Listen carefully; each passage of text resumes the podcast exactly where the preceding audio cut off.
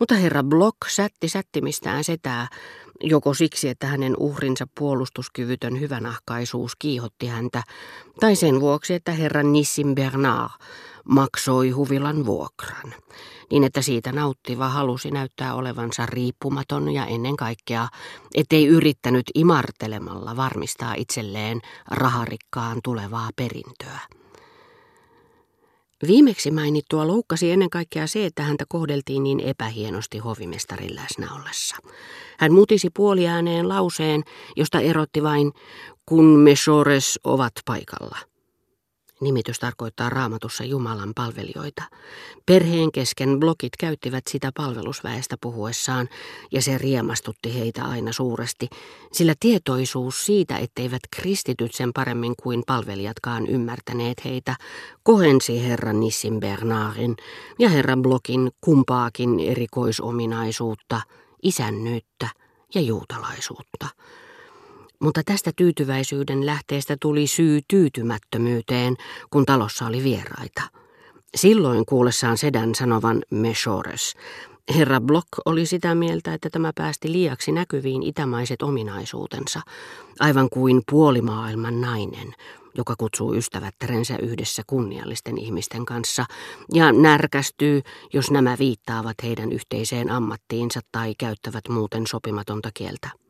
Niinpä, puhumattakaan siitä, että sedän pyyntö olisi tehnyt vaikutuksen, hirmustunut herra Block ei enää pystynyt hillitsemään itseään. Hän käytti nyt hyväkseen kaikkia mahdollisia tilaisuuksia sättiäkseen sitä parkaa.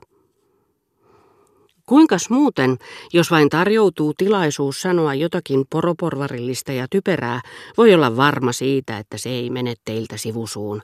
Te olisitte ensimmäisenä nuolemassa hänen jalkojaan, jos hän olisi täällä, huusi herra Block.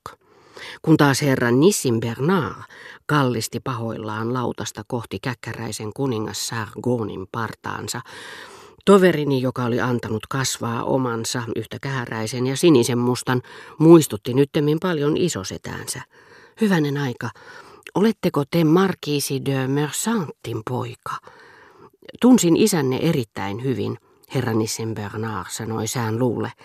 Luulin, että hän sanoi tunsin siinä mielessä, missä Block vanhempi sanoi tuntevansa Berkotten, toisin sanoen ulkonäöltä, mutta hän lisäsi, Isänne kuului läheisiin ystäviini. Mutta Block oli muuttunut tulipunaiseksi.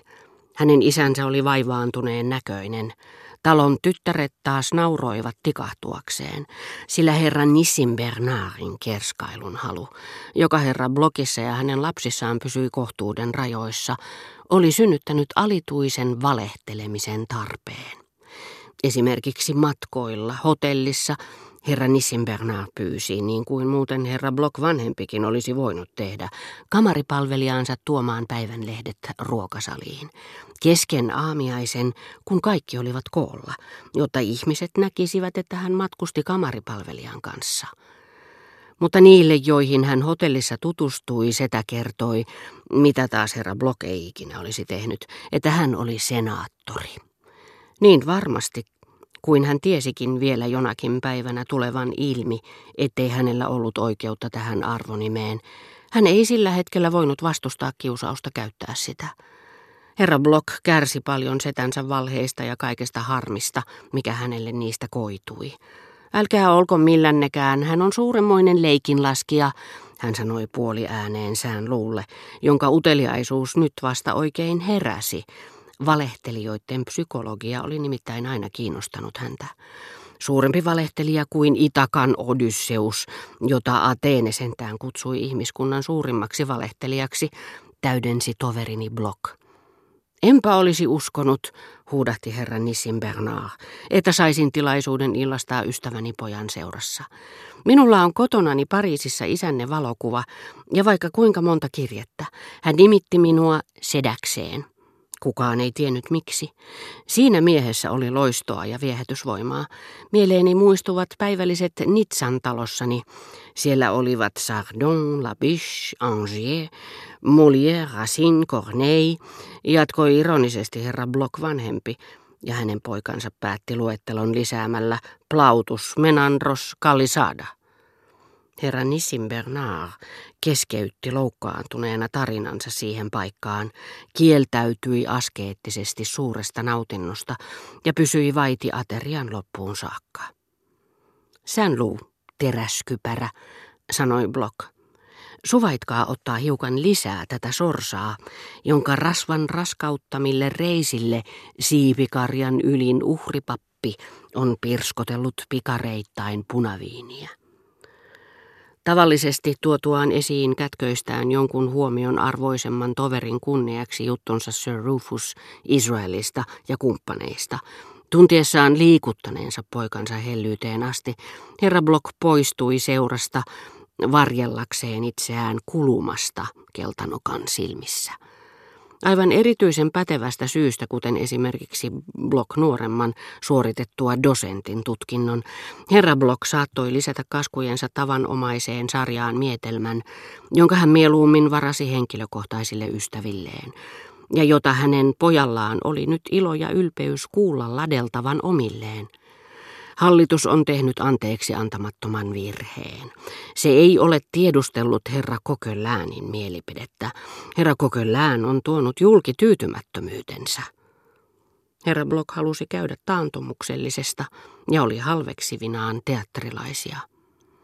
Mutta Blokin neitoset ja heidän veljensä punastuivat korviaan myöten sulasta kunnioituksesta, kun Blok vanhempi näyttääkseen haluavansa kohdella ruhtinaallisesti loppuun saakka poikansa kahta opiskelutoveria, käski tuomaan pöytään champanjaa ja ilmoitti puoli huolimattomasti, että oli meitä juhliakseen varannut kolme eturivin permantopaikkaa näytäntöön, jonka Opera Comikin teatteriseurue antaisi vielä samana iltana kasinolla. Hän pahoitteli, ettei ollut onnistunut saamaan aitiopaikkoja. Ne oli kaikki myyty loppuun. Sitä paitsi hän oli usein itse kokeillut niitä, Permannolta näki paremmin. Mutta jos pojan vika, toisin sanoen se mitä hänen poikansa ei uskonut muiden huomaavan, oli käytöksen puutteellisuus, niin isän perisynti oli saituus. Niinpä hän antoi tarjoilla karahvissa champanjan nimellä halpaa kuohuviiniä ja oli eturivin sijasta varannut kauempaa puolta halvemmat permantopaikat, vakuuttuneena kuin ihmeen kautta perusvikansa jumalaisesta vaikutuksesta, siitä että illallispöydässä sen paremmin kuin teatterissakaan, missä kaikki aitiot olivat tyhjiä, kukaan ei huomaisi eroa.